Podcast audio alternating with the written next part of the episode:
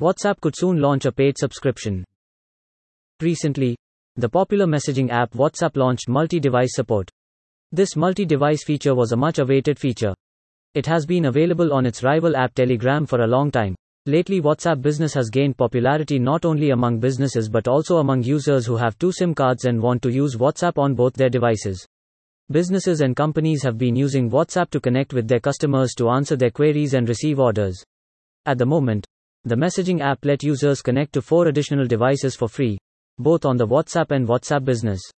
However, as per a report by WABetaInfo, this may change soon as WhatsApp is planning to launch a paid subscription for WhatsApp Business.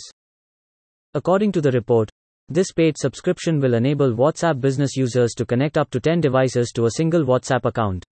This will eventually make it easier for businesses to connect with their customers as multiple employees will be able to access the same account on their devices.